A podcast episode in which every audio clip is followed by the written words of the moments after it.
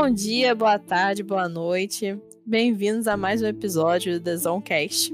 Aqui estou eu, Aninha, sua co-host mais uma vez, junto com meu querido outro co-host. Olá, beloveds. Sou eu, o outro co-host que ela mencionou, o Deck. Como vocês estão? Acendendo fog fogueiras, fogos, causando pequenos incêndios aqui e ali? Hum, espero que não, porque você seria o Conde Olaf. Mas, Crossover. enfim, crossover é a primeira coisa que eu pensei. Então, sobre o que nós vamos falar hoje nesse querido episódio do podcast, o 36 Nós vamos falar hoje mais um review de série. Faz um tempo que a gente não faz. Faz mesmo. Se eu não me engano, a última foi o Watchmen ou foi foi o Witcher? Foi o Witcher. Foi o Witcher, Foi então o um Witcher. e tempinho. Foi o episódio 12, pra você ter uma ideia. Olha, mais de 20 Tem aí. bastante. Não, É, É. Eu tenho dificuldade de consumir séries, eu, eu vou falar isso durante o episódio. eu, só, mas eu enfim, forço ele, entendeu? Eu quero fazer essa série, ver a série. Isso, Essa é curta, tapas. só oito episódios. Isso. Então. A gente vai falar sobre uma série chamada é, Little Fires Everywhere. Uhum, tradução é- PTBR é pequenos fogos aqui e ali. É isso mesmo? Não sei, mas eu traduziria assim. Eu, Eu tive uma dificuldade, da- sabia? Porque eu tava pensando em falar, quando eu tava pensando em fazer esse podcast, né? Eu tava pensando nisso. Como é que é o nome traduzido dessa série? Eu pensei, pequenos, pequenos fogos em todos os lugares, pequenos incêndios em todos os lugares, talvez se faça mais sentido. Não, tem só tem uma tradução possível, a gente já começa aqui, que é Tá Pegando Fogo, Bicho. Foi o bicho. Na voz do essa, essa é uma série é, da Hulu, que não tem no Brasil, mas ela foi. Não comprada, né? Ela foi, sei lá, exclusivamente selecionada pela Amazon Prime aqui no Brasil. Então vocês podem ver pela Amazon Prime se você tiver uma assinatura. Mas ela é uma série original da Hulu, que faz séries muito boas, inclusive. Era essa a minha dúvida. Eu achava assim, uma maneira da Hulu, como é que tá? Que a Ana falou que tem na Amazon Prime. Agora você me explicou. Tá resolvido. Então, quando eles fazem uma série, é tipo assim, é uma production, né? Então, Netflix Production, ou sei lá, Hulu Production, sei lá. Mas quando eles compram, é exclusive. Você pode ver isso se você for lá, tipo, Amazon Prime Exclusive. Porque, tipo, eles compraram da Hulu. Então eles apresentam Hum. exclusivamente em algum lugar pela Amazon Prime, só que não é da Amazon Prime. A Netflix faz isso Uhum. muito a sério. De outros lugares. Ah, eles colocam só. a Netflix, mas não é a Netflix. É uma, é uma exclusividade Netflix.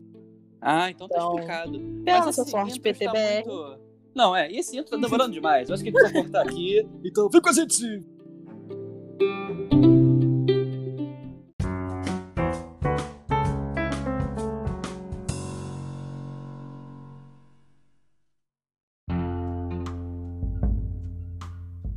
Então, é, como eu disse, já falo sobre essa série.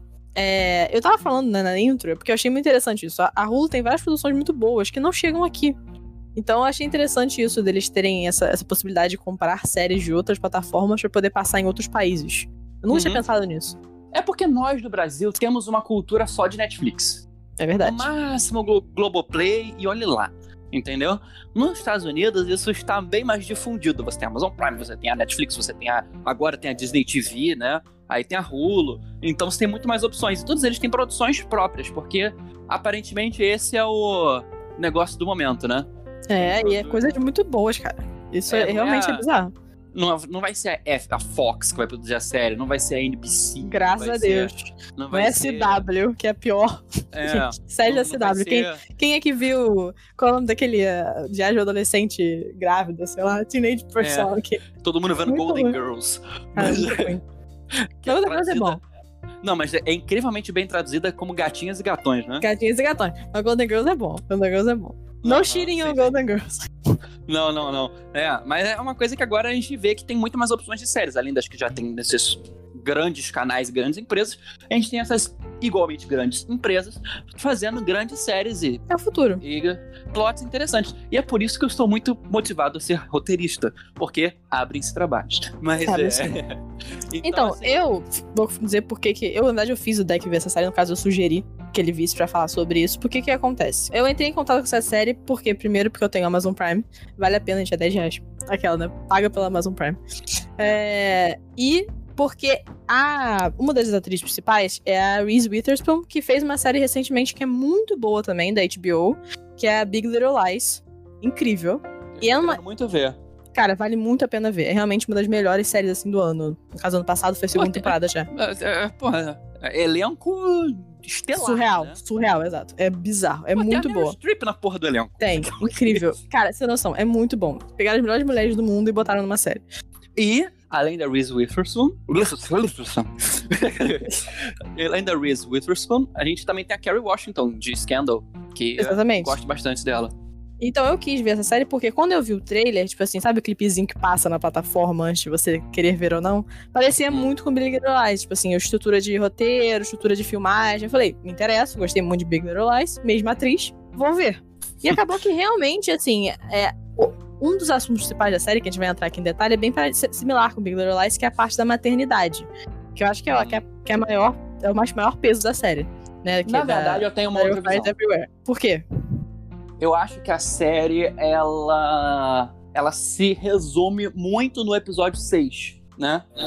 Que até o, o nome do, do episódio 6 é bem especial, né? The Uncanny, né?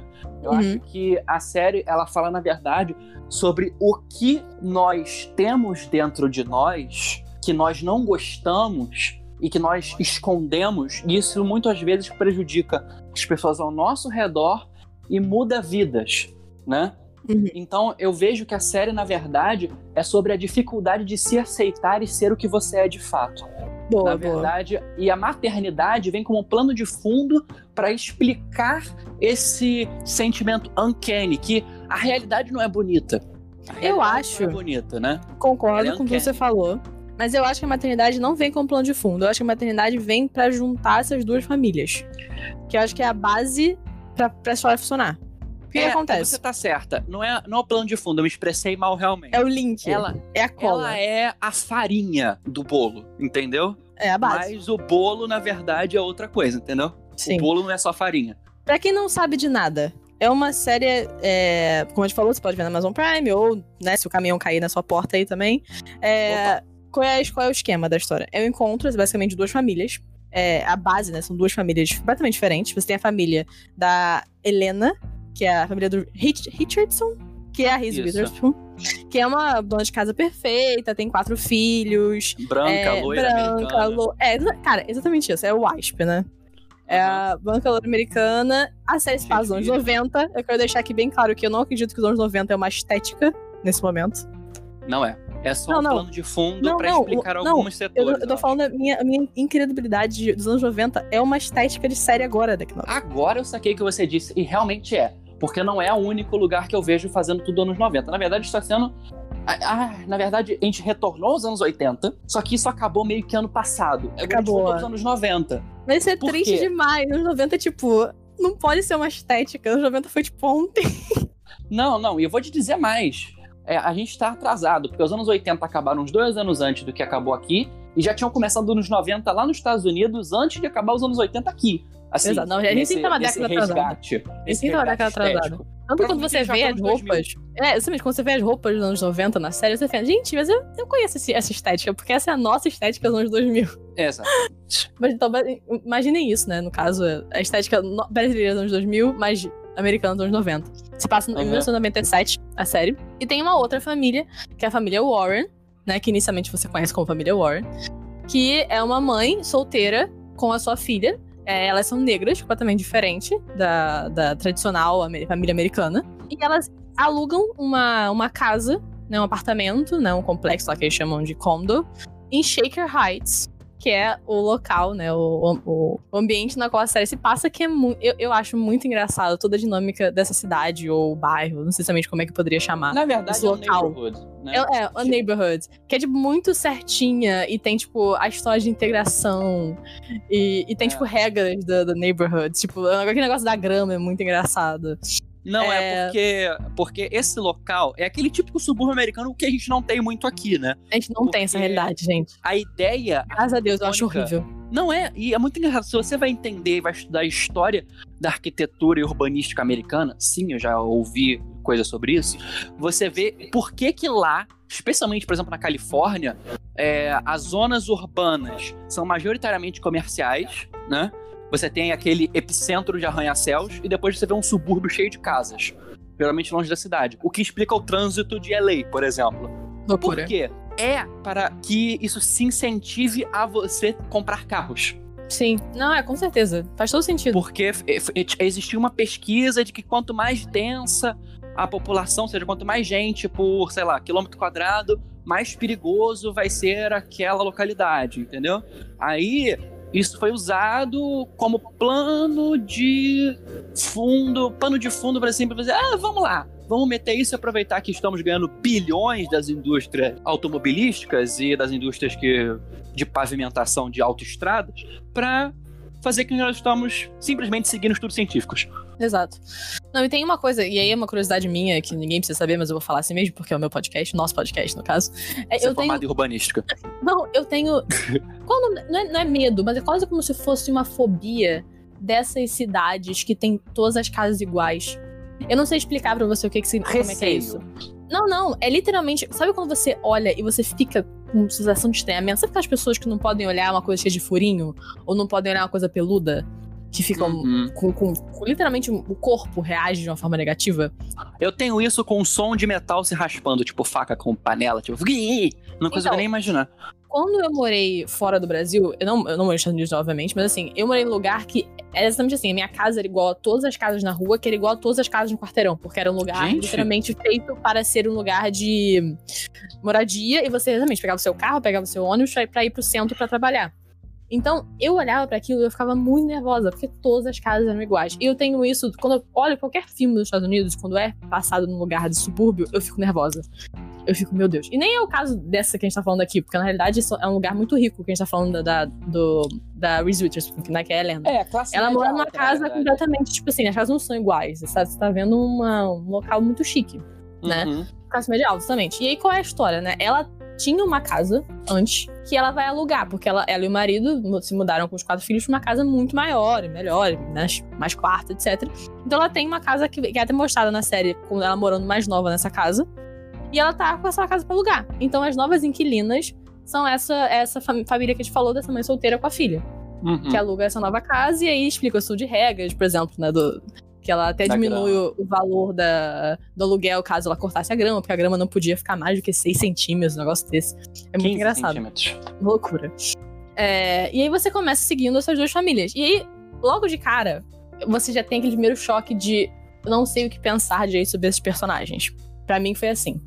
Porque, Uhum. querendo ou não, nós não estamos aqui numa posição de falar muito sobre, sobre guerras de, de raciais, né? Né? Nós dois Não. somos brancos e nós não podemos falar muito sobre isso. Mas, é, você inicialmente tem um estranhamento muito grande com, com a Helena. No meu caso, eu não sou de classe média alta, eu sou de classe média média pra baixa, na realidade.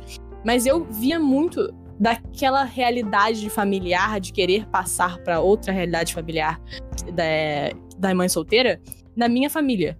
Logo de cara, é, logo no primeiro episódio, você tem a realidade que a Helena, que é a Reese Witherspoon, encontra a Mia, que é a, a Carrie Washington, trabalhando num, se eu não me engano, num restaurante ch- chinês, né? E Isso. ela oferece um trabalho pra ela trabalhar na casa dela, como se fosse, como se fosse assim, tipo, pra empregada doméstica. Que pra gente é uma realidade muito comum no Brasil, né? Mas lá não é tão comum assim. Cara, eu É. acho que eu acho que assim, é co- eu entendi o que você quer dizer, que é comum de, de ter trabalho doméstico no Brasil. No entanto, não é comum que você chegue pra, sua, pra, pra alguém que você tá alugando. dizer, Exatamente. Então, você não quer É isso, fazer é isso eu faxina lá dizer. em casa três vezes por semana, não? Aí, tipo, você entende que por mais que seja inocente, porque de uma forma ou de outra ela não fez por mal. Tipo, É isso o ponto, é isso o ponto que eu quero chegar. E é, é, esse, eu é isso que a consigo gente ver vai falar. Eu consigo Porque ver isso é esse o acontecendo. racismo que tem no Brasil. Muito, Esse racismo entendeu? intrínseco que você não tá, você acha que você não tá sendo racista. Entendeu? Não, você tá, exatamente. você tá. E- Aham. aí, a primeira, a primeiro estranhamento, tipo, eu vi é, pessoas comentando online, depois que eu acabei de ver, eu quis comentar um pouco, né? Eu gosto de lá, não sabia que a gente fazia esse podcast, então eu fui no Twitter ver o que as pessoas estavam falando. E tinha muita gente falando exatamente isso. Ah, mas a, a, a Mia fica logo ofendida que ela, que ela perguntou isso, mas ela tava querendo só ajudar. Sad the white people, né? Said the white people, exatamente. E eu me pego pensando às vezes isso. Por um segundo, sabe? Tipo, eu tô vendo, porque eu obviamente cresci nesse ambiente e eu sou branca. Então o meu pensamento é automático, ué, mas. E aí corta, sabe? Porque, graças a Deus, nós dois somos pessoas que nos educamos e nos conscientizamos pra não pensar dessa forma, mas querendo ou não, nós crescemos nessa- nessa- nesse raciocínio. É, é muito difícil você. é, assim, gente, você pode ser a pessoa mais bem educada, com amigos mais, assim, explicativos possíveis pra você, que é impossível você ser 100% antirracista, é, não vivendo a realidade. Exatamente, Então, você assim, não tem como. Você não você tem só jeito tem de que fala. no escutar. sentido- Exato. É a mesma coisa, por exemplo, eu e você, Deck. É, eu sou uma menina hétero branca. Não- única- o meu ponto que eu posso falar é sobre lutas é, feministas. Porque eu sou uma mulher, Exato. então eu tenho esse lugar de fala. Uhum. Entendeu? E você tem lugar de fala porque você faz parte, né, da comunidade LGBT, eu não sei mais o quê. O quê? Eu não! E eu não posso Não, chegar é. e falar sobre isso, por exemplo. porque eu nunca é, sofri. o, o- o esse que eu posso falar, exatamente, o meu lugar de fala tá basicamente em, em questões de identidade sexual e identidade política, né? É. E no seu caso, é, enfim, a gente tá aqui falando de uma situação que a gente não viveu. Então, a gente- o que, que a gente vai fazer? A gente vai tomar como realidade as ofensas da personagem. Exato. A gente Que não vai, vai questionar. Porque eu, sinceramente, concordo. Eu me sentiria ofendido, porque como eu me senti ofendido naquele momento. Eu falei assim, cara, eu sei que ela não fez por mal. A Reese Witherspoon, que é a Helena, ela não fez por mal. Mas, caralho, se ela se expressa tão bem quanto uma chinchila, né? O que é muito É. normal, porque a gente vive vendo isso todo dia hoje. E você tem aqueles pequenos screens, aquelas pequenas tremedeiras em tela. Tipo, não. E essa série foi. E essa série tem muito isso, de você fazer muito não. Não, nossa, demais. Pro final, então, gente, começa a ficar terrível.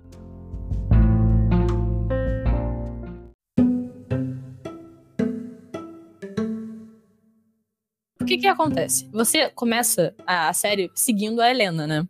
Inicialmente você tá com ela na, na narrativa. é, e você já começa a ter uns pé atrás com algumas coisas, mas você pensa, não, esse personagem vai se desenvolver durante a série. E vai ficar melhor. Uhum. Só que você não ganha isso de presente.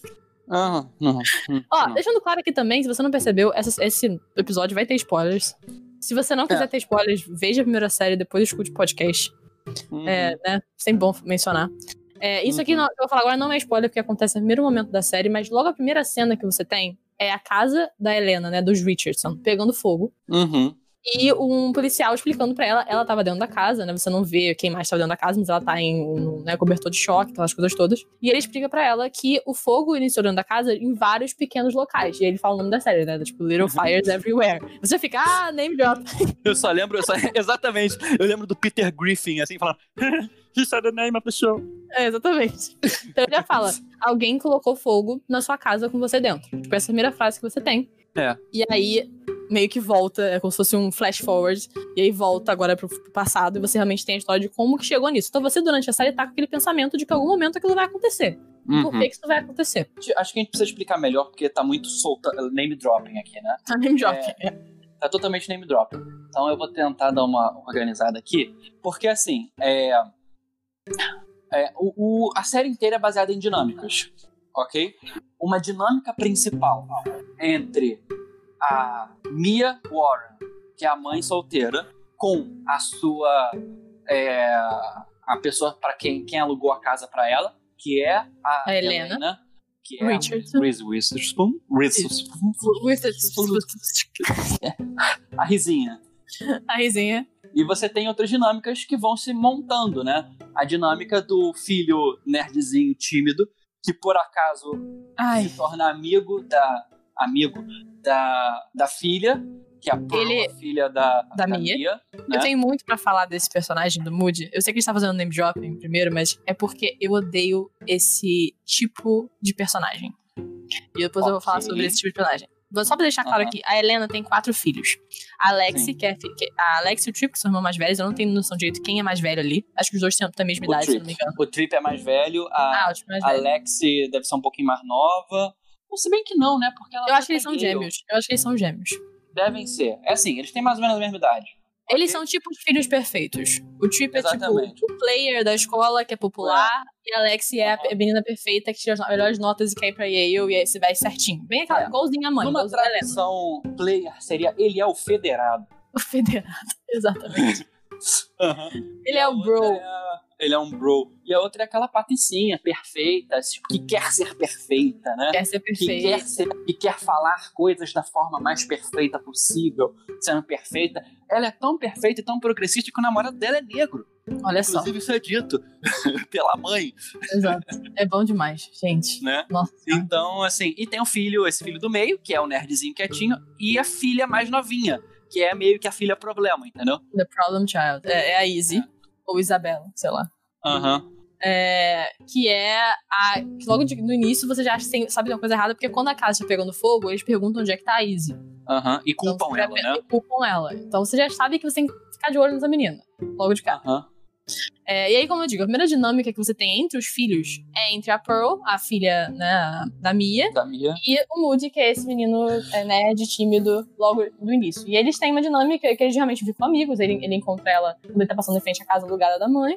E eles Uhum. realmente têm uma amizade. Só que ele começa a ter sentimentos pela Pearl. É, assim, eu vou descrever esse sentimento. É aquela pessoa que nunca teve amigos do outro sexo e acaba se apaixonando e invariavelmente vai ser jogado na friend zone. Todo Eu- mundo sabe disso, todo dizer- mundo, todo mundo já viu ou passou por isso. Mas eu vou dizer logo de cara, quando a gente tá nessa narrativa, por quê. Ele é o cara de 500 dias com ela. Se alguém aqui já viu 500 dias com ela, sabe o que eu tô falando? É o The Nice Guy. É o cara que, ele é tão legal com você e vocês tão amigos, por que que você não me ama, sabe? Eu te dei tudo pra você me amar e você não me ama, por quê? Eu, eu não quero falar nada dele porque ele é uma criança. Mas 500 dias com ela é um homem, tipo, de 30 anos, sabe?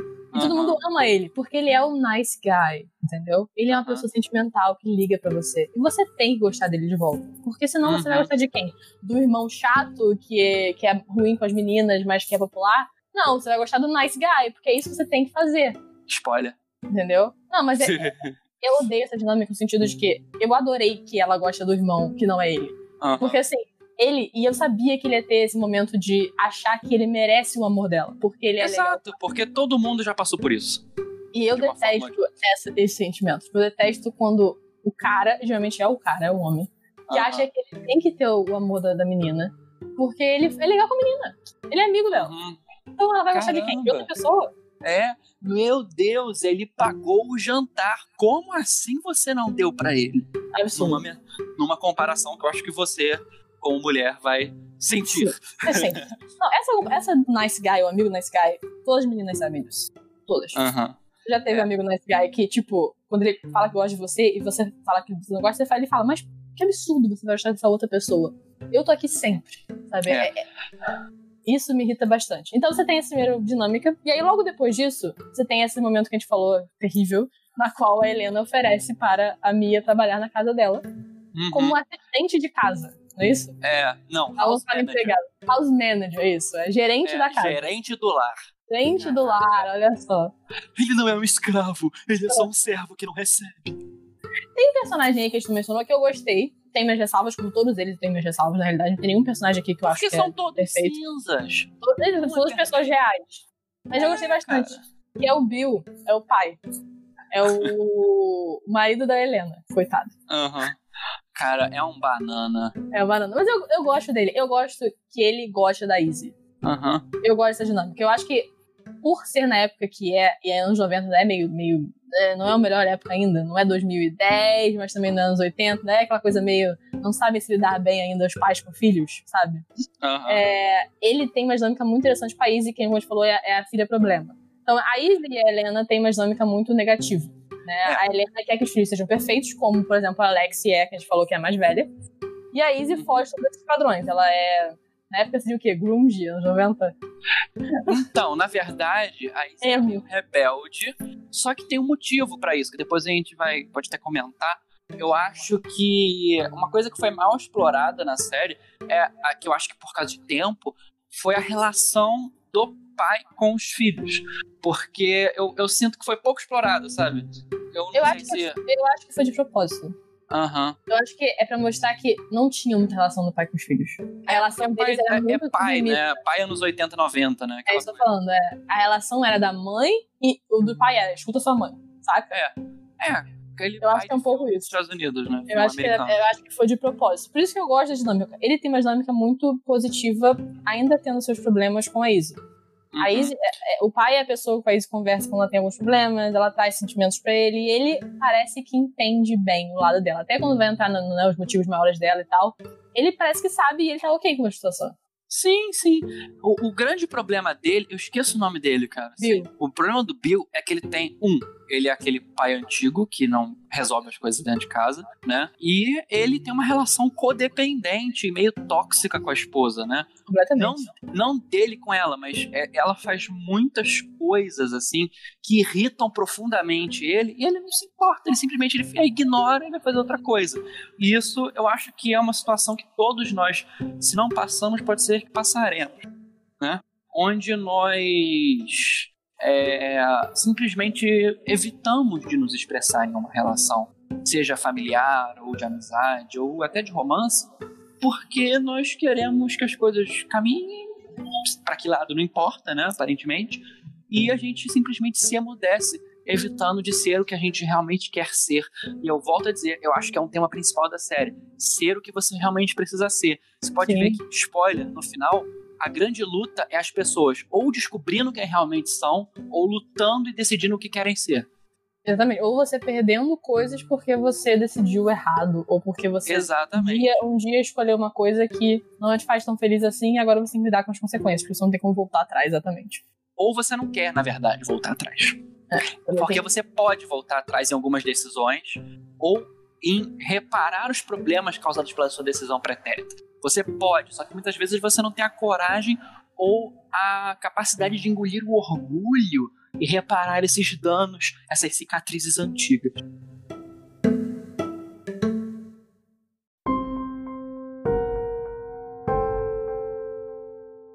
E aí, como eu estava dizendo, né, a Mia vai começar a trabalhar na casa da Helena.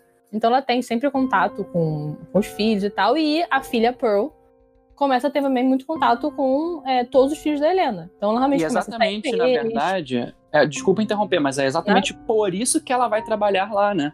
Porque ela fica preocupada com a filha na, vivendo na casa de pessoas que não conhecem. Isso. É, porque inicialmente e, ela, ela, recusa o, a proposta. Aham. Uhum. E depois ela vê que a menina tá, tá primeiro com o Moody e depois com todos, com todos eles mesmos. Ela realmente fica amiga de todos. É, uhum. E eles ficam, né, tipo, vendo filmes e tal, tudo mais. E isso, com certeza, por ser uma criança, afeta ela, no sentido de que essas crianças têm uma vida muito, entre muitas aspas aqui, normal, do que eu. Diferente. É porque não é isso, é porque é o contexto normal no sentido de que é o esperado. Então, realmente, a palavra é normal, só que não é normal, entendeu? Não é o normal, eu quero dizer, o que a gente acha que é normal. É normal o que a sociedade acha que é normal. Então tem é a mãe porque... que fica em casa e cuida dos filhos e faz um almoço para eles levarem pra escola entendeu? Uhum. É o, entre aspas, que eu aspas, normal, não é o diferente, porque ela quer aquilo porque é o que ela vê outras pessoas tendo e ela não tem.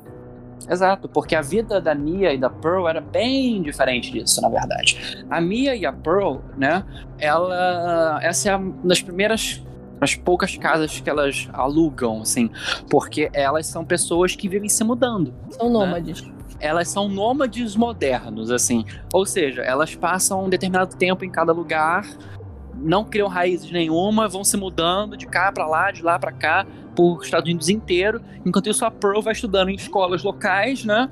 Uhum. E é, é, a, a, inclusive a Pearl fala ela, que a mãe teria prometido, só que a mãe fala que não prometeu, falou que tentaria, que, que eles ficassem aqui um ano, pelo menos, entendeu? O que é curioso, porque inicialmente você não sabe por que elas têm que ficar se mudando o tempo inteiro. Você sabe uhum. que a, não é por trabalho, porque a Mia ela é uma artista, então ela trabalha né, com artes plásticas, etc. Então não, não necessariamente ela precisaria ficar mudando. Você acha que inicialmente é por causa de inspiração, né? Então, Porque ela, ela, diz isso, né? Ela usa é, isso como desculpa. Tipo, ah, aqui eu já peguei o que eu precisava, então eu posso me mudar para outros lugares para ter, né, novos ares, digamos assim. Então você acredita isso, beleza. Não faz muito sentido, até porque se a filha dela tá dando bem com outras pessoas, por que você faria se mudando muito, mas você aceita. É, uhum. e aí, com isso, a Helena também começa a ter um pouco de obsessão com a Mia, no sentido de que ela não acha que ela é uma boa mãe. Uhum. Porque existe muito disso também, que a gente vai falar da personalidade da Helena, de achar que ela é uma mãe perfeita. Não, não, ela quer ser uma mãe perfeita. Agora sim eu vou ter que falar. Não só Fala. isso. Ela não, há, ela não vai atrás da Mia porque, ah, ela não, é, parece ser uma mãe boa. Ela, ela vai percebendo isso, ela vai acreditando nisso depois. Ela primeiro acha estranho algumas coisas da Mia, porque ela, ela vive se vangloriando depois que alugou a casa, que ela fez isso com uma boa ação. Ai, eu fiz porque, ai, mamãe soltou inteira, eles não podem. Vamos, eu quis fazer essa boa ação, nem olhei os antecedentes, mas depois, tá três minutos, ela tá indo lá olhar os antecedentes da mulher. Pede É. pro amigo policial ver o negócio de eh, antecedente criminal. Aí essa dinâmica é muito boa. Essa dinâmica é muito boa. De ela Né? poder ser amigos da família e leva uns cookies pro cara e todo mundo faz todos os favores pra ela, porque, né? Cidade Ela é interior, essa né? pessoa. Não, mas essa dinâmica. Eu, eu, eu realmente gosto de ver, tipo assim, no sentido mais é, antropológico possível. Tipo, eu não gosto de ver, mas eu gosto de ver mesmo. Tipo assim. Porque todo mundo já conheceu, já teve muito contato com alguém assim, né? É, ela tem tudo que ela quer, porque ela é rica e ela é branca, tudo que a gente falou, sabe? E ela chega com os cookies e ela pede e ela tem, sabe? Aham. Isso é- ela é isso é manipuladora, na verdade. A Elina, ela é manipuladora. É, mas no eu não início, acho que ela é uma pessoa ruim. Não, pessoas manipuladoras não são necessariamente ruins. Elas podem manipular alguém pelo bem. Não deixam de ser manipuladoras. Políticos, naturalmente, são manipuladores, Exatamente. ok? Então, assim, é, no caso da Helena, você vai achando. Primeiro você começa achando que a Mia é um pouco manipuladora, do Sim. jeito dela. Sim. Só que depois você vai percebendo que é a Helena que mais manipula. Entende? Porque a Mia, ela é preto no branco. Ela vira e fala assim: Não, gosto não, vai embora. A Helena, ela fala que, ai, que seria uma pena que eu ficasse aqui, né? Porque não sei o que lá. Aí ela vai fazendo aqueles. É, é- é meio que. Elas chegam no mesmo lugar, no mesmo destino. No entanto, é uma toma um caminho reto e a outra faz curvas Uhum. né? E aliás, não é a única semelhança delas. Se você for percebendo, na verdade, a, tanto a Mia quanto a Elina, elas vivem verbalizando. Isso é importante. Elas verbalizam. E elas, as ações dela na série inteira são para provar uma coisa que elas duvidam sobre elas mesmas. Sim. Já percebeu isso? Não só isso. A Elina veio falando: Mas eu sou uma pessoa muito progressista. Eu estava, eu caminhei com o Dr. King, mas eu sou uma mãe ótima. Eu sou uma boa mãe, eu sou uma boa esposa, eu sou uma boa, tenho uma boa casa. Não só isso, eu sou uma boa jornalista. Eu, já Eu sou uma boa jornalista. Não sei aonde. Eu, eu sentei com não sei quem. Porque eu escolhi tudo, eu tomei todas as minhas decisões, eu montei essa vida e essa vida é boa, foi a que eu escolhi. E ela é boa, essa vida é boa. Ela tá se convencendo, porque ela não acredita. E a Mia tem a mesma coisa. A Mia fala: Você é minha filha, você é minha filha, você é minha. Essa aqui é uma vida feliz, que eu não sei o quê. E Eu sou uma boa mãe, mas ela não acredita nisso. Ela tá Sim. se convencendo. E esse plot agora vai ser uma coisa que vai ser revelada mais no final, né? E, inclusive, quando entra a questão toda da colega de trabalho da Mia, né?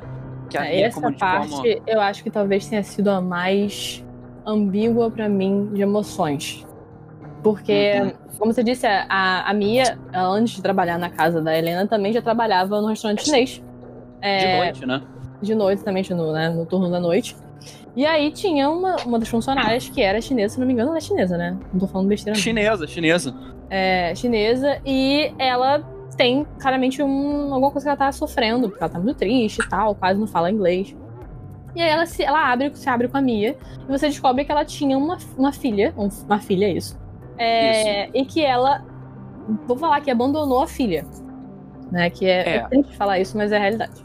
Sendo É. mais exato, o que nos é mostrado é que a filha dela estava com problemas de consumir o leite materno. Isso. Ela ela estava no período de muita dificuldade, no meio do inverno. Ela, tent, ela tentou é, cuidar da filha. Ela, desesperada, tentou comprar suplementos e tal, só que ela não tinha dire- dinheiro. Recusaram uma oferta de 70 centavos, né? Cara, essa ficou faltando cena. 70 centavos. E a mulher, uma mulher branca também, americana, fala assim: não quero saber, Não você não quero. devia, tal, tal. É aquela coisa, né? O Eu white trash dizer, realness. eu preciso dizer uma, uma coisa aqui, porque essa, essa cena. Tem uma outra cena na série que ela vem exatamente pra rebater essa cena. É, e é muito forte pra mim. Ficou, foi muito forte. Que é, com a Izzy. Que é com a- que- não, é com, é com a Izzy, isso mesmo. É, tem uma hora que a Izzy, uma das filhas, né, vai pegar o ônibus. E aí ela também não tem 70 centavos. E aí o cara, que também é branco, fala: não, não tem problema, pode entrar. E você É. fica, cara, é, sei lá, é muito tapa na cara essa cena. Eu, eu gostei muito. Sim, eu gosto. quando-. Tem outra cena também que eu vou falar mais à frente quando a gente fala da Helena, também foi bem tapa na cara pra mim, assim, eu fiquei. ah, Porque isso demonstra claramente o quão você é privilegiado. O quanto, O quanto você você, vale. Ana, somos privilegiados. Por mais que eu seja gay, por mais que você seja mulher, nós temos um privilégio muito, muito, muito grande por sermos brancos, entre aspas, entre aspas Sim. aqui no Brasil, porque nos Estados Unidos isso é bizarro, nós seríamos latinos, mas é, né? No máximo white Mexican, parafraseando Bacurau. Né? A White Mexican. É. Então, assim, é... o quão privilégio nós temos aqui na nossa sociedade brasileira. Somente pela origem que nós temos de classe média, eu sou de classe média alta, você é de classe média, e a- a- pela cor de pele que nós temos, a diferença que faz. E ainda que fôssemos pobres, só a pele a diferença que faz. Não, faz muita. Então, assim, é, isso é uma outra, um outro tema que é abordado na série. Tá muito importante esse tema atualmente. Não é à toa que está acontecendo no mundo que está acontecendo, né? Os protestos sobre, sobre exatamente essa questão nos Estados Uhum. Unidos e no mundo, com a morte de George Floyd e de diversos outros ativistas que estão sendo massacrados pela polícia americana. Hoje mesmo, a polícia de Nova York, um estado e uma cidade mega progressistas, estão quebrando manifestantes como se fosse o Dória aqui com o professor, entendeu? Não tem cidade Então- americana progressista. É, então assim, é- é- gente, é um tema muito sensível e é uma coisa. Se é um- a gente quiser passar alguma mensagem relativa a isso, aproveitando o momento histórico que nós estamos vivendo agora, E curiosamente, eu acho que a série nem foi tipo, pensada dessa forma, porque eu acho que foi realmente uma coincidência dessa época. Então, assim, não, não foi. É porque isso é a realidade americana, gente. Isso é a realidade americana na década de 90, isso é a realidade da década de 80, a realidade de 70, e é uma Agora. coisa que você também vê muito na, numa outra série que eu queria um dia fazer um episo- algum episódio sobre todas as temporadas aqui com você, que é maravilhosa, que é Pose. Que eu acho que também super aborda isso, especialmente numa perspectiva da população LGBTQ, é, em cultura de ballroom, negra e latina. Legal, eu vou ver a série, sim. Eu quero ver essa série, tá na minha lista. Veja, é muito, muito boa. Tem na Netflix a primeira temporada. Beleza.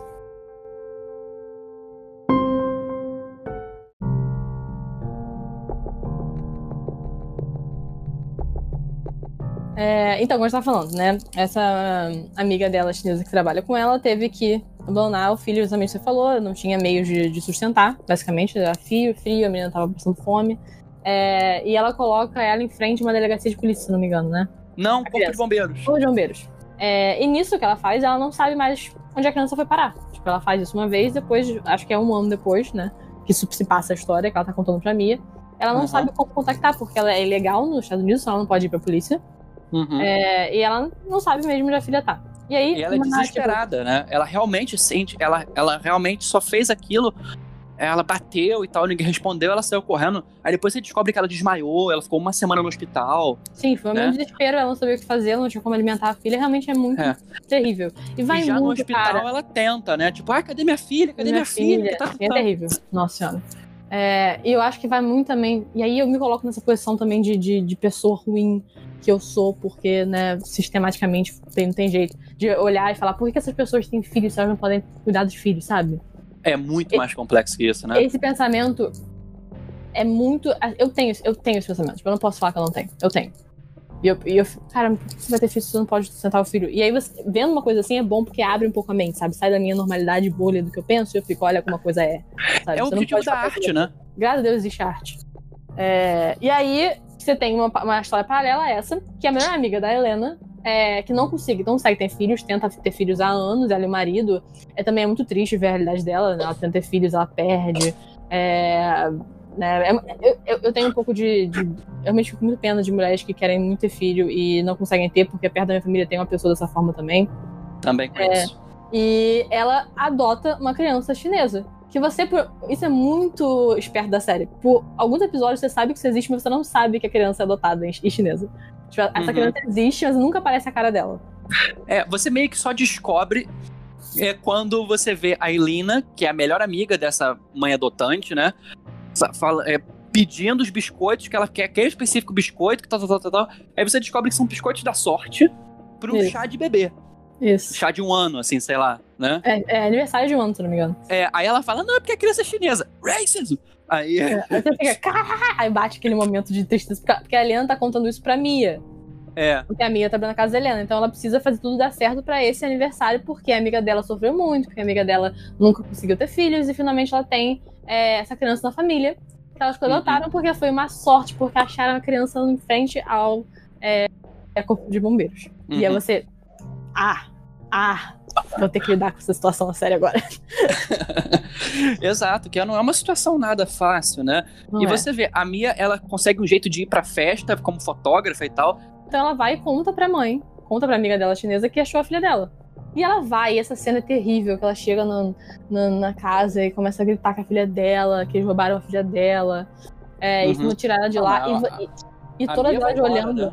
É, não, vou olhando pra ela como se fosse, tipo, sabe, ah, como essa mulher entrou aqui, tira essa mulher daqui, não sei o quê. E aí, moralmente falando, o que que faz nessa hora? Porque é. ela foi adotada. É, o grande plot da série passa, passa a entrar agora, o grande dinâmica vai rodar, meio que rodar, ok?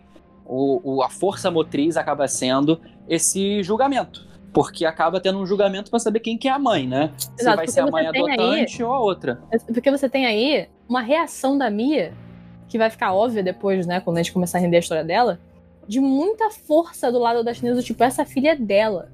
Uhum. Tipo, essa filha veio dela, é dela. E você fica, cara, uhum. sim. Mas a reação dela é tão é... Exacerbada. Exatamente, que você acha que tem uma coisa ali, sabe? E realmente tem. É, ela chega a vender uma peça de arte dela que ela nunca vendeu, que era uma peça, tipo, de é. muito cara que ela tinha feito, que ela fez questão de não vender. Uma peça que ela poderia ter mudado a vida dela e da filha. Exato. Mas é que não era dela, né? Era de uma colega dela, que depois a gente descobre quem, ela, quem é. É, sim, sim, mas era estava em posse dela porque foi dada a ela, né? Sim, sim, mas né? digo, não era arte dela, eu digo. Sim, sim. E ela ela acaba vendendo isso para pagar um advogado, né? Isso. Um advogado que, inclusive, preços americanos, né? 30 mil dólares. E, e assim, e a, a, a, essa dinâmica de corte, né? Quem é a mãe?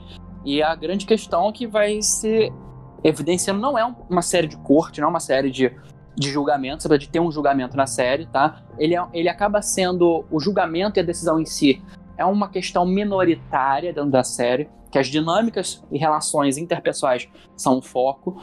No entanto, ela acaba movendo a série para frente, né? Isso. E a gente percebe que a, a, a, mídia meio que acaba fazendo uma, um papel muito pró é, Bibi, né? Bibi é a chinesa. Então, assim, acaba que o que seria um julgamento muito favorável acaba sendo duvidoso, né? Sim. Porque é lógico que entre uma imigrante legal chinesa que ganha, sei lá, um salário mínimo, menos que um salário mínimo, que nos Estados Unidos isso acontece, e um casal de classe média alta com casa própria e, sei lá, com centenas de milhares de dólares na conta do banco, é lógico que eles vão decidir em favorável a casar um casal branco supramencionado.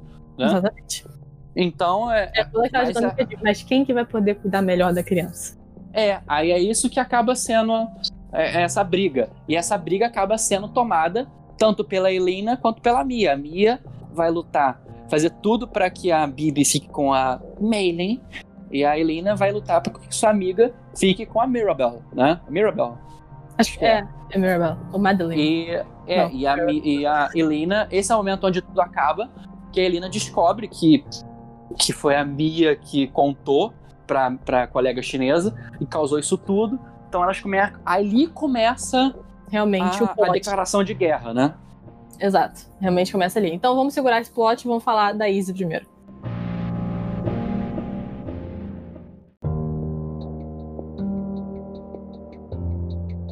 E aí, voltando, né, para as filhas da Helena, antes de a gente entrar na, no plot principal da série, a gente tem a Izzy, que eu acho que é a única que não é única, não diria única, porque a Alex também tem coisas interessantes para ser, pra ser dito.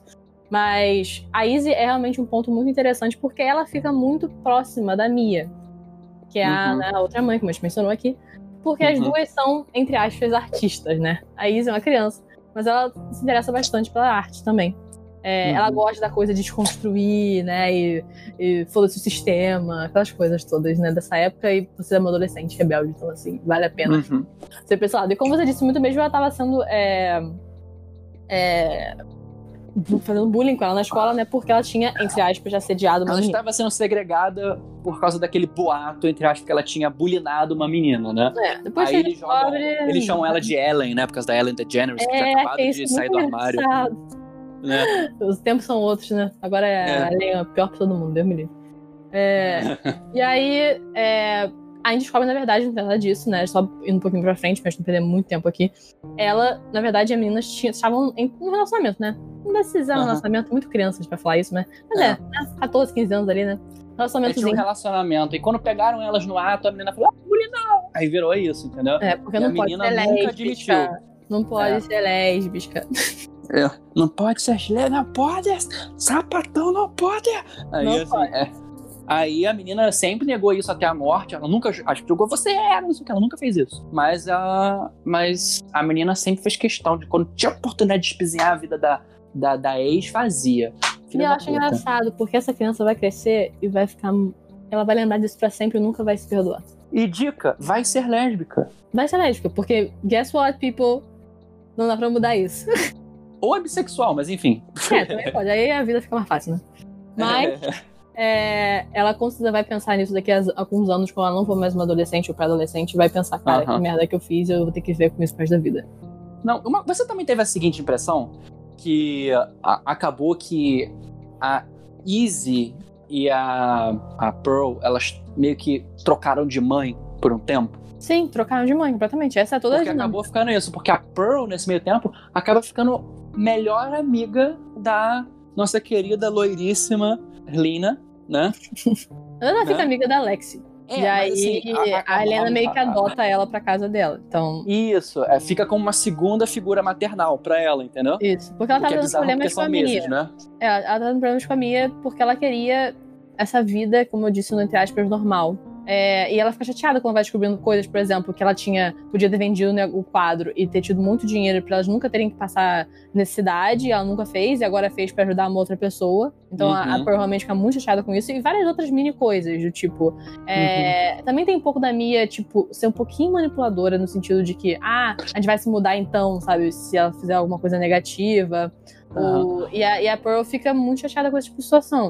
É, Até o problema ela... da Mia é que ela não fala as coisas. Ela tem muitos segredos. E é uma coisa que a própria é, galerista dela, né, a Anitta, vira e fala para ela: Não, você, a sua vida seria muito mais fácil se você tivesse menos segredos. Sim. Então, assim, é, isso é a realidade. É, a, a, é uma coisa que eu vou questionar vocês que estão escutando agora. Será que a sua vida está sendo bem mais difícil pela quantidade de segredos que vocês têm? Com certeza. Então, Eu acho que quando você vai ficando mais velho, quer dizer, que a vida começa a bater um pouco mais em você, você começa a ficar menos. Você liga menos para isso, eu acho. Os uhum. segredos não parecem tão grandes. Eu acho que quando você é mais novo. A não ser que seu segredo, a gente vai falar sobre a Mia aqui. A não ser que o segredo seja inacreditavelmente grande no nível você vai perder a sua filha. É, é. Você, os seus segredos são segredos minúsculos que você faz só para se proteger. Às vezes, o tempo e a idade ajudam muito você não ter mais eles. Eu, cara, várias coisas que eu, que eu tinha medo de falar, que eu achava que ia ser julgada e tal, eu falo agora e foda-se, porque assim. Você tem podcast? eu tenho podcast, eu, eu tenho missão e eu tenho amigos que eu sei que não vão ser pessoas ruins sobre isso. a gente você, julga. A gente julga, mas não julga, julga no amor, entendeu? Julga no amor é ótimo. Então não tem problema. O martelo do juiz tem um coração, né? Exatamente. Julga com carinho. Uhum. Então, Você essa, é maluquinha, é... né? Não. Então a gente tem toda essa dinâmica da Izzy. É, e a gente tem também a dinâmica da Lexi, que a gente pode falar rapidinho aqui também, que é interessante. Uhum. É, Sim, a Lexi, é, como a gente falou, é a filha, entre aspas, perfeita, que tem namorado negro, super progressista, quer entrar em Yale e blá blá blá blá blá blá. E ela fica muito amiga da Pearl, né? Que elas têm a mesma idade e tal. E a Por Pearl. Quê, né? É, então, o que acontece? É, primeiro, obviamente, porque, né, ser amiga da Pearl significa que ela é mais progressista ainda. Uhum. Né? Faz bem pros olhares do, do né? Fora uhum. do grupo de amizade dela. Segundo, porque a Pearl é, acontece uma dinâmica que eu não vou explicar com detalhes na escola, na que a Pearl ela é meio que julgada por ter se mudado muito, realmente pela classe racial e social dela, claro. É, uhum. Em querer, ela, ela queria entrar numa, numa, classe mais avançada e não conseguiu, né? Porque lá eles têm essa dinâmica no, no, na escola, que aqui a gente não tem muito. Mas é que tem a 101 e tem a AP, né? Que é a classe uhum. aplicada e a classe básica de alguma matéria. É, e ela não deixaram ela fazer a parte aplicada porque falaram que ela não tinha o currículo necessário para isso. De qualquer forma, ela foi e escreveu. Ela, ela escreve, né, a Pearl. Ela gosta de fazer literatura e tal, poemas, etc. E ela vai e escreve é, sobre essa, esse momento que ela viveu na escola, né? Que ela foi basicamente é, julgada, né, por quem ela é. E aí, a Alex precisava escrever para uma. pra Yale, pra Yale. entrar. Uma redação sobre alguma coisa que ela viveu que foi muito doloroso, né? Foi duro. De, de... É porque, como é que eu falei isso? Foi uma hardship. É, algo... Você tem que falar, porque assim, pra Yale, a sua redação tem que falar sobre como você conseguiu vencer um grande obstáculo na sua vida. Isso. E a, e a Alexis, ela, Nunca. ela, Nunca. ela é uma, uma menina branca de classe média alta que os pais sempre fizeram tudo, então ela nunca teve nenhum obstáculo, nenhum problema na vida. Exato. Eu. A gente são pessoas que têm um obstáculo na vida e mesmo assim você tem algo suficientemente pesado pra escrever pra Yale. É, então, assim, Acho que não, né? eu, eu acho que eu não tenho. I- inclusive, é uma dinâmica até interessante uma hora que eles estão na mesa conversando e a Helena chega e fala isso. A gente sempre fez tudo pra você conseguir tudo do bom e do melhor, pra você poder ir pra Yale, e agora você tem que fingir ter algum tipo de necessidade na vida pra conseguir entrar em Yale. E é uma. O jeito que é falado, realmente, é muito bizarramente racista, né? Na situação que está tendo na mesa. Mas ao mesmo Uhum. tempo é muito real. As pessoas que entram em Yale, provavelmente elas tiveram uma dinâmica familiar muito positiva. Tirando, obviamente, algumas pessoas que, né, não entram nessa, nessa 90% que eu tô dizendo aqui. Mas realmente, Sim. que tópico babaca pra você colocar, pra você entrar numa Ivy Uhum. League, sabe? Tipo assim, essas Uhum. pessoas não tiveram muitas dificuldades na vida. Mas de qualquer forma, Uhum. Ela vai e ela rouba essa, essa experiência que a Pearl teve na escola e faz é, como se fosse dela. É, e ela conta pro namorado, tipo, ela fala a história pra ele. é, e ele, tipo, acha, beleza, o que? Vai lá. Só que ele acaba descobrindo que a história é da Pearl, na verdade. Uhum. É, e ele fica muito chateado com isso, porque ela acha que ele tá chateado com ela porque ela roubou a redação. E ele tá chateado com ela porque ela, ele roubou literalmente o lugar de fala. E é bem interessante essa dinâmica. Do namorado dela fala: você não entende que esse problema não é por causa da redação, é porque. É, é, é você não conseguir ver por que isso é um problema. Uhum. Não só você ter roubado a ideia de outra, a situação de outra pessoa que você não viveu, você está mentindo e você é, está fingindo que sofreu uma situação de racismo, sendo que você Exatamente. é quem você é. Exato. E que É. ela muda, né? Ela fala que foi machismo na redação, não. enfim. Isso, isso. Mas você roubou, né, filha? E aí, em cima desses problemas todos, ela o namorado, né, tem, né, eles tra- transam pela primeira vez e começam a transar várias vezes e tal, e ela fica grávida. Uhum. E ela não quer, obviamente, ter o filho, não quer que ninguém saiba que ela vai ter filho, e ela só conta pra Pearl. Uhum. E aí ela vai, né, ela, no caso, aborta a criança, porque lá, aparentemente, é muito mais fácil do que aqui, e ela vai abortar a criança, e aí ela coloca o nome da Pearl no lugar da dela, né, Aham. quando ela vai fazer lá o registro dela na clínica. E aí é Aham. outro motivo, né, de por que que ela quer ser amiga da Pearl, etc. Não é Porque tão ela tá problema. usando, Não é né? tão problema pra você do que é pra mim.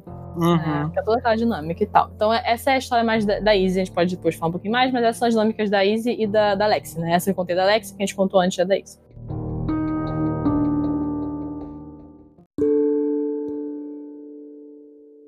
Enquanto está rolando, a gente começa a entender o passado da Mia, de por que ela tá tão apegada a essa mãe chinesa ter de volta a guarda da filha.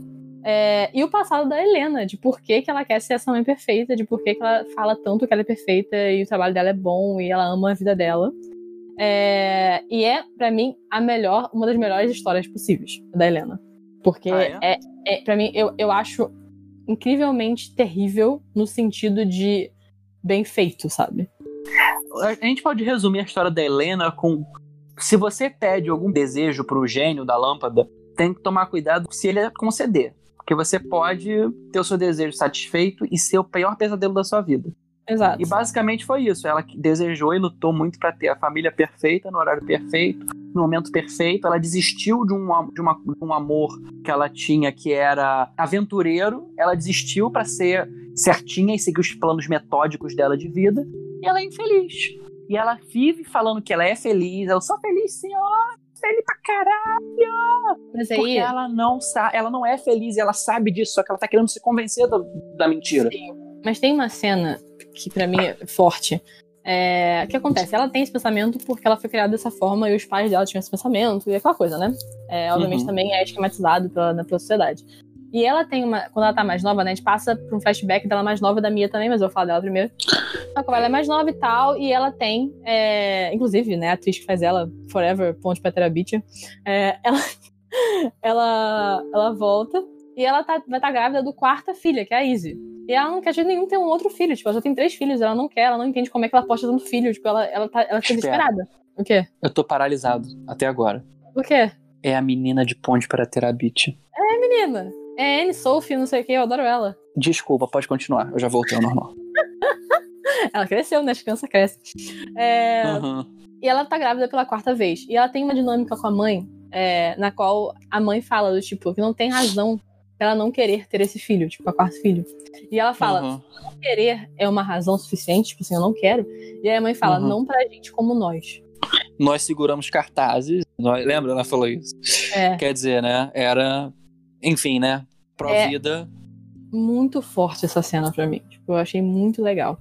É, Uhum. Legal que eu digo no sentido cinematográfico, não legal pra Helena, coitada, né? Ela não quer ter o filho. Roteiro, né? Bom roteiro. É uma série de bons roteiros. Bom roteiro. E aí ela vai ter a filha, e aí você também consegue entender por que, que ela tem tanto problema com a Izzy. Não só a Izzy é a filha problema, que so- foge dos padrões que ela sempre quis de ter todos os filhos, mas ela também é a filha não desejada. Ela não queria ter um quarto filho. É, é maior do que isso. A Izzy é a única coisa da vida dela que está lá e ela não planejou. É, ela não teve controle sobre Izzy. E ela continua não tendo, porque ela continua sendo a ovelha negra da família.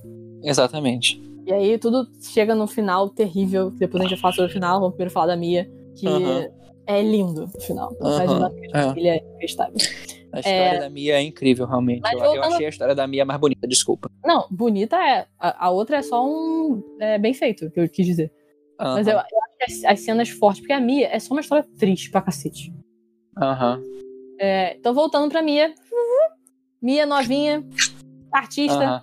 quer ir pra Nova York estudar na, na faculdade de arte. Aham. É, e ela tem um irmão maravilhoso que a gente descobre que o nome dele é Warren.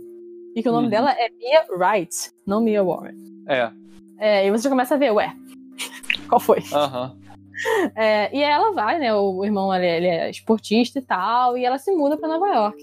Na qual ela começa a ter aulas de, sobre arte, etc. E ela encontra é, a mentora dela, que eu esqueci agora o nome dela, da, da personagem. Pauline.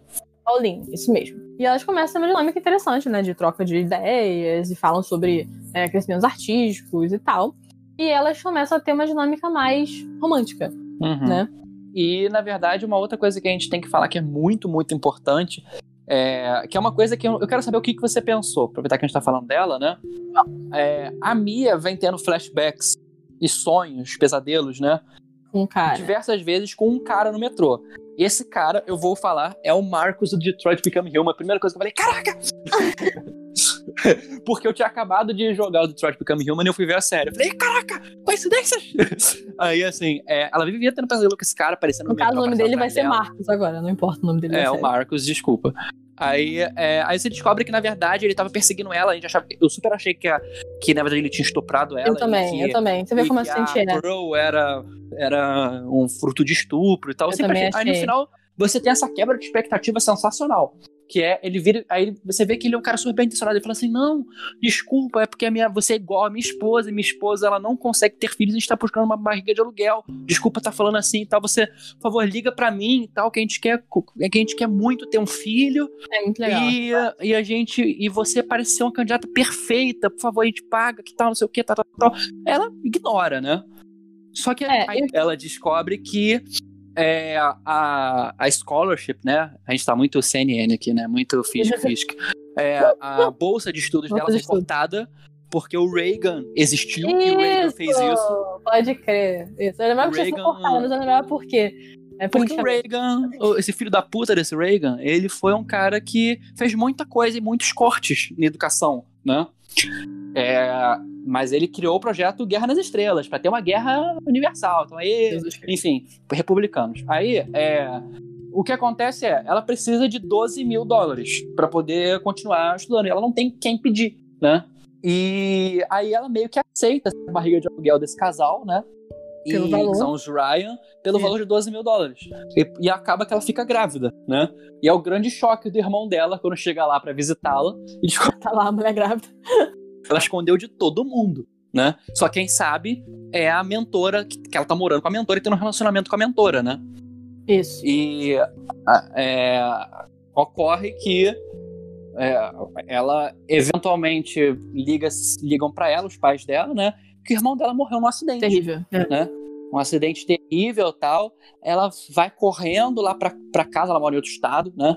Pra, e a mãe, a primeira coisa que a mãe vê é que ela tá grávida. E a- é aquela cena, eu acho que é, eu quero que você me dê o seu input sobre isso, porque eu não consigo imaginar uma pessoa tendo a reação que a mãe dela teve no dia do funeral. Cara, o que, que você pensou? Pra uma mãe chegar assim, ai, eu não quero que você apareça grávida no funeral do seu irmão, porque as pessoas vão ficar falando sobre você e não vai ser do seu irmão. Caralho, foda-se. Cara, mas mulher. aí você tem que pensar o seguinte: a gente é colocado logo de cara que a família é incrivelmente religiosa. Essa, acho que na primeira cena que a família aparece, eles estão na mesa rezando pra cacete, lembra? Aham. Então você já começa ali uma base que eu já fiquei nervosa. Porque querendo Ah, não, é. Religião é que- gatilho.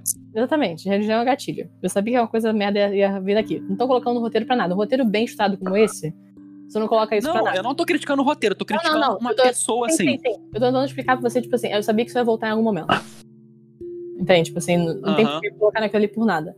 É, outro, outro ponto. Com certeza, tudo sobre aquilo, tipo assim, ela. Você, obviamente não tô nos detalhes, mas ela se de aluguel, tá com uma mulher, tudo aquilo ia ser, tipo, coisas que a família ia, tipo assim, deserdar. Entendeu? Tirar da E família. deserdar, e deserdar e deserdou, né, E aparentemente. Deserdou, deserdou, exatamente. Então, assim, existem pessoas, e existem pessoas até próximas de mim, que eu conheço que são mais aparências do que amor pelas outras pessoas. Uhum. Então, não importa que você é meu filho, que você é meu neto, que você é alguém que eu amo muito, se o que você traz, e aqui eu vou botar entre muitas parênteses, tá? Traz vergonha para mim e para minha família, eu prefiro que você longe de mim, por mais que você seja uma pessoa super importante para mim, muito mais do que os outros que vão falar sobre, o que eu sempre achei bizarro também. os pequenos segredos e a vontade de você não ser quem você é. Causam pequenos incêndios dentro de você e dentro de famílias, dentro de sociedades. Eu acho que é isso que significam esses Sim, pequenos 100%. incêndios, né? São pequenos incêndios. As duas histórias, que são contadas as duas né, principais, é exatamente isso. São pequenas coisas que vão acontecendo e pequenas decisões que vão criando pequenos incêndios. Pequenos incêndios é como se fosse a nossa é, bola de problemas que vai aumentando até virar uma avalanche. É. E a Mia, nesse caso, depois de ser deserdada, ela toma uma grande decisão, né? É aí é que a gente descobre por que, que ela tá tão apegada à história da, da Bíblia da chinesa e por que ela tá tão apegada à filha que não pode, é minha, é minha e tudo mais. Porque ela Aham. vai e ela foge com a criança. Ela pega o carro do irmão, né? E você descobre que aquele carro, na verdade, era do irmão dela, por isso que ela tinha tanto carinho, né? E ela desaparece. Ela pega o carro, vai de estado em estado. Ela tem a filha dela, em, acho que na Califórnia, inclusive. Aí Ela logo muda depois de que ela tem a nome. filha. Ela É muda. importante ela, mencionar. O sobrenome dela É. vira o nome do irmão, por isso que é, é, Warren. ela é, né? Ela, inclusive, ela faz isso suge- sugestionada pela mãe, né? A mãe fala: você vai ter que honrar ele, honrar o seu irmão de outra forma, porque no, porque no velório dele você não vai. Aí o que ela faz? Ela coloca o nome do irmão como sobrenome, tanto da filha quanto dela. Ela vira, ela se torna Mia Warren, não Mia Wright, né? Isso. E aí ela liga eventualmente quando a criança ainda é bebezinha, tipo um ano depois, e ela descobre que a, a ex-namorada, né, e mentora morreu nesse a meio vida tempo. boa, né? É. E ela, ela meio que tem um, quase um breakdown ali, mas tá com a filha, ela precisa resolver. Ela descobre que a mentora deixou uma foto que ela tinha tirada pra ela, que é essa foto que ela acabou vendendo, por isso que ela é É tão linda. importante pra ela. É uma A foto é dela linda. grávida, né? E foi a última foto que. Foi a foto que ela tirou no dia que o irmão dela visitou ela, né? E foi a última vez que ela viu o irmão. Então é muito importante. Por isso que ela nunca iria vender essa foto.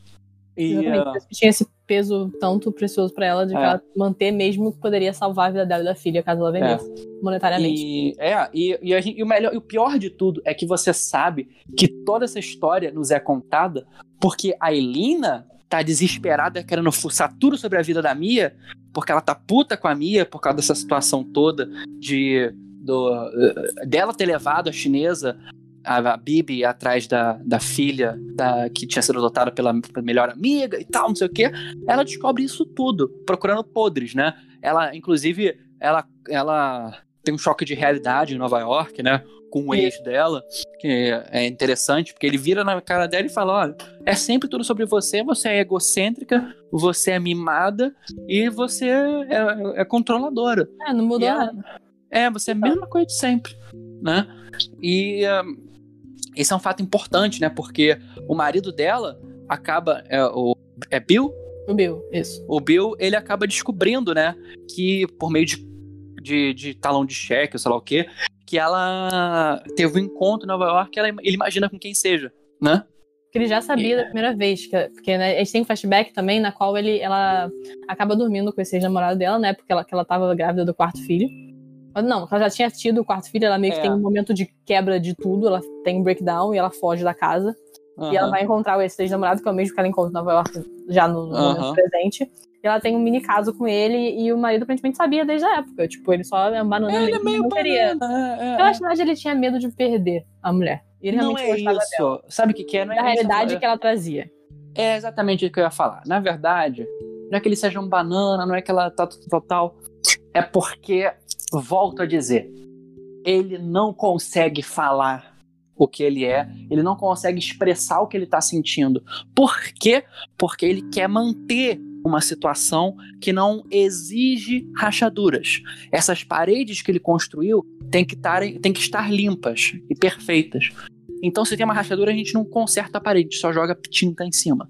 E a Elina, que é a rainha de fazer isso e ensinou ele a fazer isso, acaba multiplicando isso por 10 quando tá perto. Então, pra ele é mais confortável.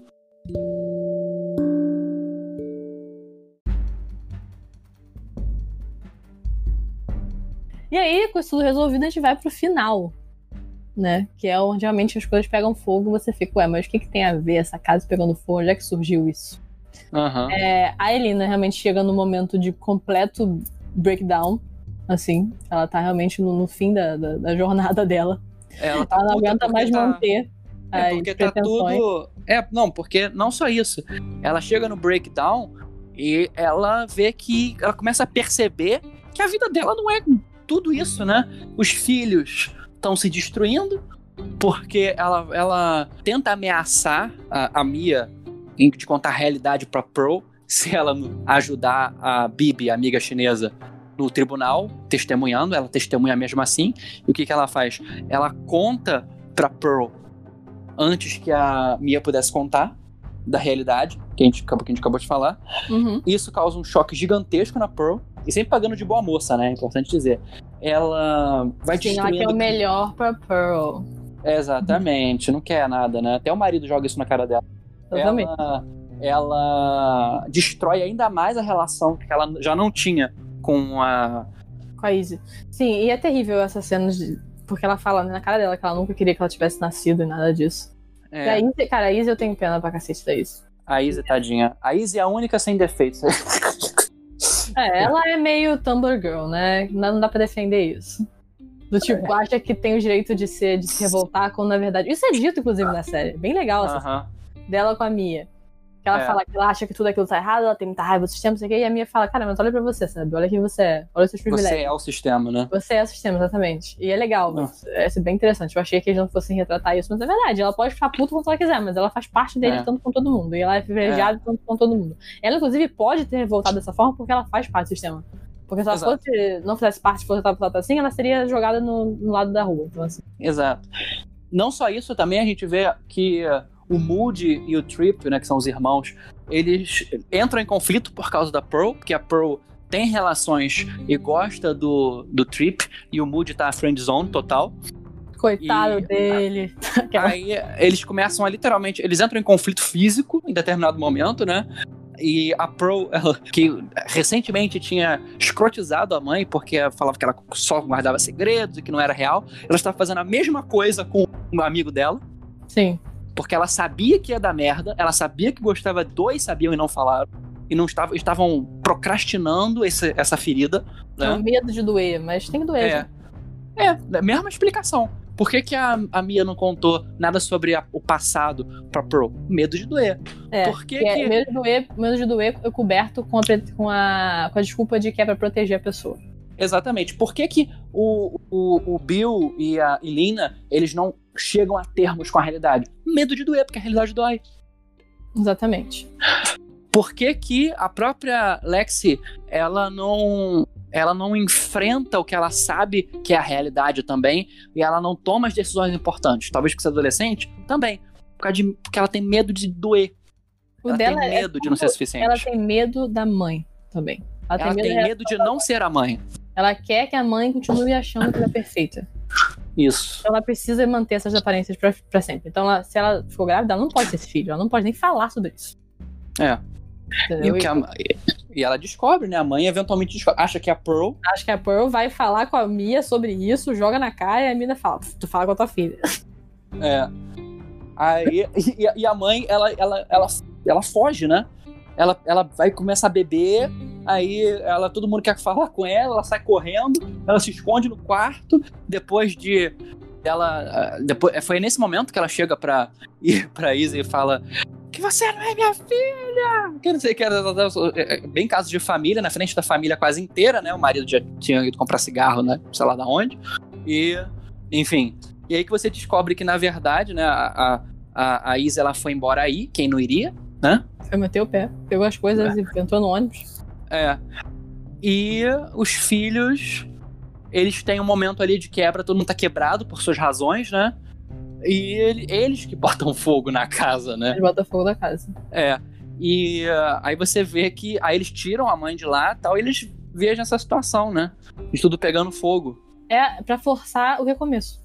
Exatamente, pra forçar um recomeço. Tanto que no final, eles, é, volta aquela cena que começa, né? Ah, quem que, que tem a sua filha foi responsável, tal, não sei o que lá, não sei o que lá. Ela fala, não fui eu. né? que realmente foi ela. Sim. Foi ela. Ela com, com as não ações. Com as não ações, com os exageros e com a mania de controle. E com Exatamente. a incapacidade de ver e aceitar a realidade. E Com aí, isso, ela criou pequenos, com isso, ela criou pequenos incêndios que se tornaram um incêndio que destruiu tudo aquilo que ela desejou na frente dela.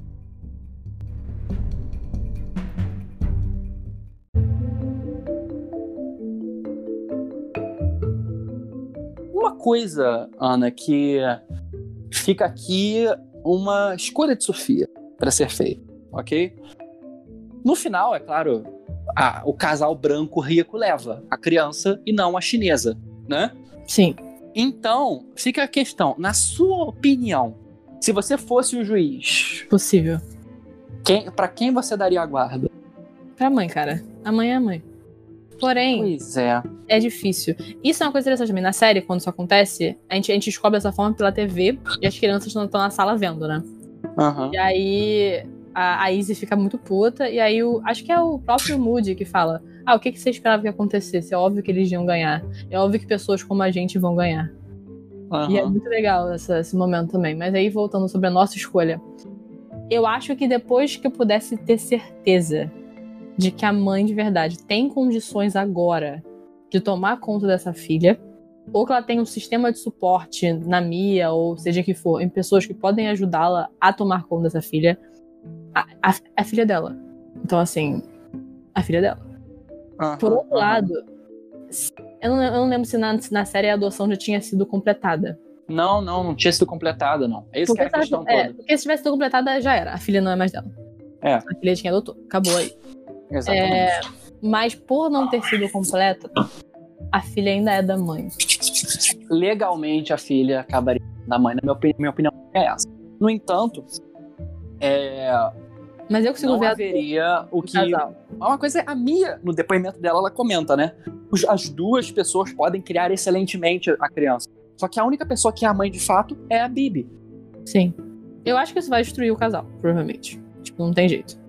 É, é- É. é- por isso que na verdade que eu não fiz esse tipo de, de- de trabalho na minha vida. Eu nunca poderia ser juiz, nunca. Eu, eu pensei muito em ser, eu, eu sou capaz de tomar essas decisões. Só que, enfim, eu acabei escolha, colocando sonhos maiores na frente. Eu consigo fazer essa decisão, mas eu nunca vou. Eu nunca vou esquecê-las, eu acho. E se der merda, eu vou lembrar que a culpa foi minha. Com certeza. Então, eu acho que você precisa ser um pouco mais frio do que eu. Tipo, talvez você consiga. é, minha mãe, inclusive, Ana, ela fez direito, eu já mencionei isso aqui, mas ela nunca quis ser juíza justamente por isso. Uhum, Ela fala que ela não conseguiria fazer esse tipo de decisão.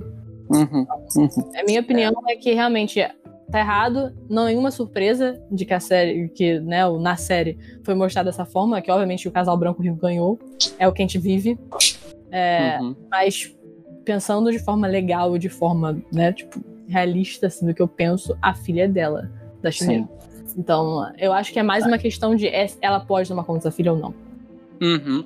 E Então- eu vou dizer uma coisa: você percebeu que a série ela se tornou um ciclo? Sim, é completamente. Porque no final da série, o que acontece é exatamente isso. Uma das últimas cenas é, literalmente, a chinesa, durante a noite, pegando, né, sequestrando a filha, sem ninguém Sim. percebesse. Sequestra a filha. Aí ela foge de carro também. Igual a Mia com a Pearl. Sim. Só que agora é a Bibi e a Meilin. Agora, juntinhas ali, fugindo igualmente, indo pra Cas... acho que foi pra Cascade, acho que foram pro Canadá, uma coisa Na assim. verdade, nunca que essa mulher ia deixar essa filha no ser dela. Nunca, é, Nunca, nunca. nunca. E aí você vê o desespero lá do casal quando eles acordam e a filha não tá mais lá. É, o que também é de quebrar o coração, né? Também é quebrar o coração, né? Porque eles Porque- sempre brincam com os pais. Tipo, É, ninguém tá errado e ninguém tá certo ali, entendeu? Tá, de certa forma, se você parar pra pensar. Que essa é a grande questão da vida, gente. Não existem vilões e mocinhos. Existem pessoas que podem estar mais erradas ou mais certas naquela situação. Ninguém é totalmente errado, ninguém é totalmente certo. As pessoas têm histórias, ok? E as histórias podem ser tristes, bonitas ou simplesmente normais. Só que muitas vezes nós nos deparamos em conflitos entre duas pessoas que não necessariamente são visivelmente boas ou visivelmente ruins. E mesmo assim, nós somos obrigados socialmente a fazer um juízo de valor sobre a situação. E ele sempre será injusto. com certeza. E aí, se você chegou até esse ponto desse podcast é, e não viu a série, por favor, Veja. veja a série. Aham. Cheia de spoiler agora, mas fazer É. o que você O começo, os primeiros dois episódios é um pouco lento, tá? É, Se você sim. tá acostumado em séries mais pá, pá, pá. Mas vocês vão chegar lá, vai ser interessante, vai ser divertido. Vão com fé.